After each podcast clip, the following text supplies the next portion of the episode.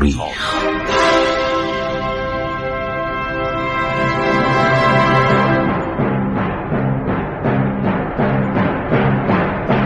کاری از گروه جوان و اندیشه رادیو جوان.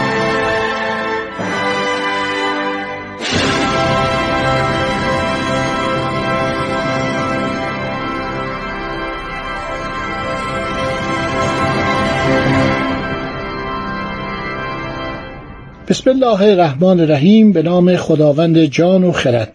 دوستان عزیز خسرو معتزد هستم. با شما صحبت می کنم در برنامه عبور از تاریخ. دوستان داشتیم درباره دنیای جغرافیایی بعد از اسلام صحبت می کردیم و نقش مسلمانان در اکتشافات جغرافیایی. امروز هم همراه من باشید در این وادی گسترده در این اقیانوس بیکران تاریخ علوم در اسلام.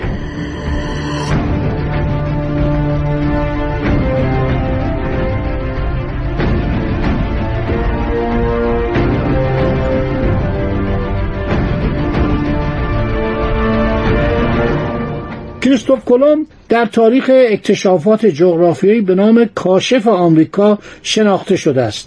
1492 میلادی. همچنین کوپرنیکوس و گالیله اولین دانشمندان اروپایی شناخته شدند که فرضیه کرویت زمین را مطرح کردند. تحقیقات که حدود 60 سال پیش در فرانسه به وسیله یک مؤسسه علمی اسلامی که چند تن از محققان مسلمان عضویت آن را داشتن انجام شد نتیجه به صورت مقاله مبسوطی نشر یافت که مطالب جالب و تازه را عنوان می کند. در این مقاله آورده شده این مقاله در فرانسه منتشر شد در حدود سال 1960 الان حدود سال 2017 ببینید چند سال میگذره. چهل سال آنجا پنجاه و هفت سالم این طرف هم حدود شست سال. ببینید این مرکز اسلامی در پاریس مطالعاتی کرده در یک مجله به نام نامه اسلام منتشر می شد نامه علمی اسلام. کریستوف کلم در ماه مارس 1493 میلادی به اسپانیا مراجعت کرد. در ماه ژوئن همان سال برای مرتبه دوم عازم مغرب زمین شد. جزایر دیگر را نزدیک قاره آمریکا مانند ترینیداد و هایتی کشف کرد که نام آنها را هیسپانیولا گذاشت. در سفر سوم و سفر چهارم کریستوف کلم به خود سرزمین اصلی یعنی آمریکا رسید. حالا چرا بهش آمریکا؟ برای اینکه خود کریستوف کلم اشتباه می‌کرد. فکر کرد به هندوستان رسیده. دنیا رو دور زده به هندوستان رسیده.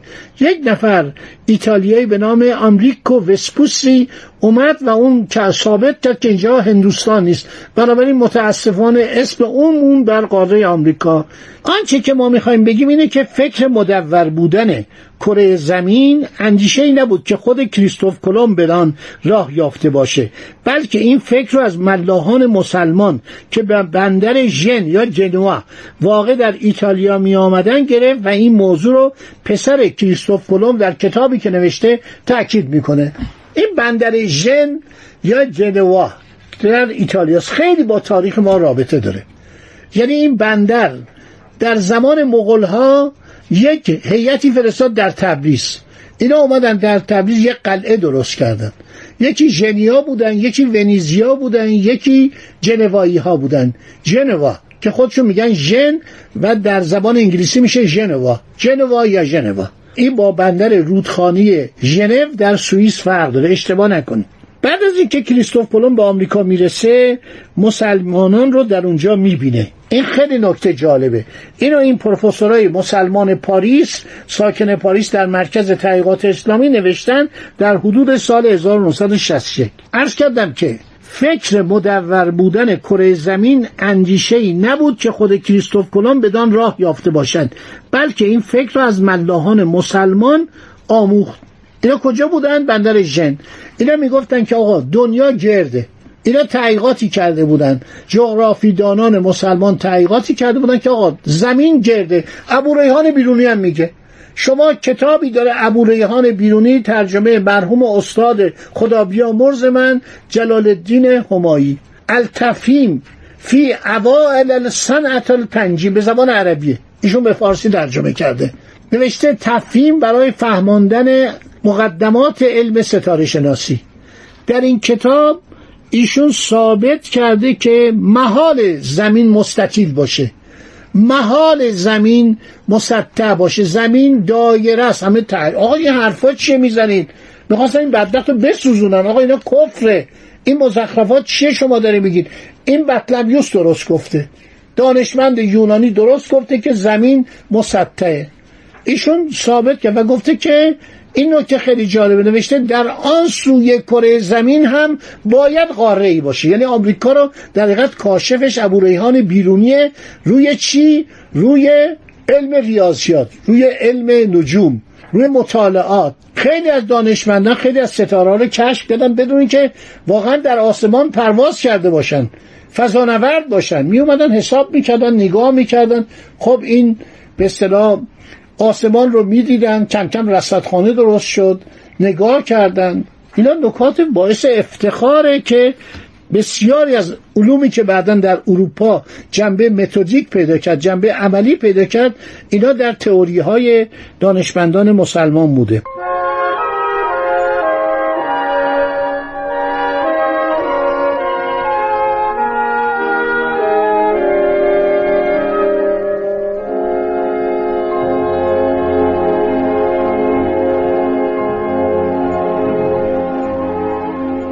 خب یک دانشمند مسلمان ساکن پاریس در مجله تحقیقات اسلامی نوشته که کریستوف کلم وقتی به آمریکا رسید مسلمانان را در آن جا دید و مسلمانان از نژاد سفید پوست و سیاه پوست بودند. با نژاد بومی آمریکا فرق داشتند. متوجه شد که آنها از جای دیگر به آمریکا آمدند. حالا این دانشمندان اومدن دانشمندان اسلامی یکی از اینا استاد پروفسور ابوبکر اگر اشتباه نکنم نوشته که چگونگی رفتن مسلمانان را به آمریکا قبل از کریستوف کلم ما مطالعه کردیم و نظر میدیم.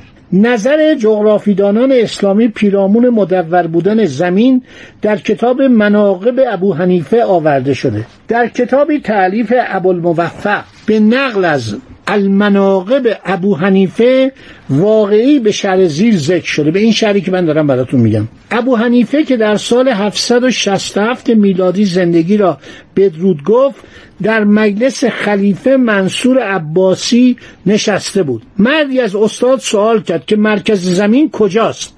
ابو حنیفه در جوابش گفت مرکز زمین همانجاست که تو نشسته ای این جواب معقول نبود. همه تعجب کردند مگر اینکه گفته شود که ابو حنیفه می‌دانست که زمین کروی است. لذا هر نقطه از کره زمین ممکن است مرکز سطح زمین باشد یکی از دانشمندان مسلمان بیداوی است. در تفسیر از قرآن کروی بودن زمین را بدون بحث ذکر می کند یعنی طوری کرویت زمین را مورد بحث قرار می‌دهد که گویی حقیقتی است غیر قابل تردید و ضرورت ندارد که راجع به آن بحث شود. پس از اینکه جغرافیای بطلمیوس را به زبان عربی ترجمه کردن مثل که در زمان معمون بوده از دولت امپراتوری بیزانس درخواست کرد شما کتاب برای ما بفرستین. رابطه خیلی خوب بود. دولت بیزانس روم شرقی تعداد زیادی کتاب فرستاد. یکی از این کتاب ها جغرافیای بطلمیوس یونانی بود که گفته زمین مربع شکل است. علمای مسلمان توجهی به کتاب بطلمیوس نکردند. زیرا می‌دانستند زمین مدور می باشد ابن رستم ببینید ابن رستم ایرانیه. یکی از علمای اسلامی که در پایان قرن نهم میلادی زندگی را بدرود گفت چنین می‌گوید.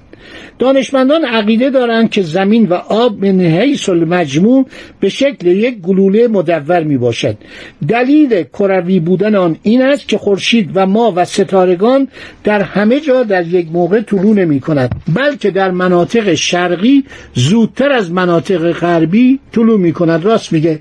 الان اینجا خورشید زودتر می‌رسه تا به لندن. یعنی ابتدا از مثلا ژاپن فکر کنید شروع میشه همینطور میگذره می‌رسه به تهران. از تهران رد میشه یعنی زمین داره میچرخون رد نمیشه. زمین میچرخه در مقابل خورشید. شما می‌دید مثلا ساعت اروپا سه ساعت تا پنج ساعت از ایران عقبتره همینطور میره به طرف قسمت غرب کره زمین. آمریکا ساعتش با ما مثلا 9 ساعت فکر می‌کنم تفاوت داشته باشه. یک دانشمند می‌گوید زمین چون یک گلوله است که در آسمان قرار گرفته. آسمان از هر طرف چه از بالا و چه از پایین آن را احاطه کرده. وضع قرار گرفتن زمین در آسمان مانند قرار گرفتن زردی تخم مرغ در درون تخم مرغ می باشد دانشمند دیگر اسلامی به نام ابن قاکه که در سال 902 میلادی چون مقاله به زبان فرانسه است این تاریخ های میلادی رو گذاشته. ابن قاچه که زندگی رو بدرود گفته می‌گوید می‌گویند که دریا هم مثل خشکی مدور است. دلیلش این است که اگر با کشتی از ساحل دور شوید و به طرف وسط دریا بروید کوها و درختهای ساحلی به تدریج ناپدید می شود همچنین اگر از دریا به طرف خشکی بیایید کوها و درختهای ساحلی به تدریج آشکار می گردد ابن خردادبه ایرانیه. در سال 912 میلادی زندگی رو بدرود گفته. او می‌گوید زمین مثل یک دایره مدور است و وسط فضای آسمان قرار گرفته. هوا از هر طرف زمین را احاطه کرده از هر سو آن را به جانب آسمان می‌کشد. ولی اشیا در زمین ثابت میمانند. برای اینکه هوا جوهر سنگ اشیا را به سوی خود می‌کشد. در عوض قسمت های سنگین اشیا مجذوب مرکز زمین می گردد همچنان که آهن مجذوب آهن ربا می شود اینو ببینید ابن خرداد بی نزدیک به حدود هزار سال پیش گفته. گفته ایشان با قدری تفاوت شبیه به اطلاعی که امروز از ما از وضع زمین و قوه جاذبه مرکز این کره داریم. ابن خردادبه نوشته محیط زمین در خط استوا 360 درجه است. هر درجه 25 پاره سنگ یعنی فرسنگ می باشد.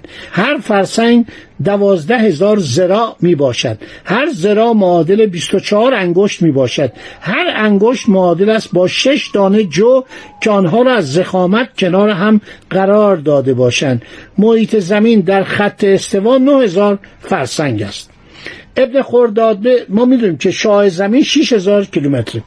ابن خرداده همچنین می‌گوید بین خط استوا و هر یک از دو قطب 90 درجه استلاب فاصله وجود دارد. وسط زمین در عرض آن به اندازه وسعت زمین در طول آن می باشد ولی از خط استوا تا 24 درجه مسکون می باشد ابن خلدون می نویسد زمین از خط استوا تا 64 درجه مسکون است و بقیه را آب فرا گرفته است. ببینید اینا را هزار سال پیش گفتن 900 سال پیش گفتن. همه با علوم امروز می‌خونه.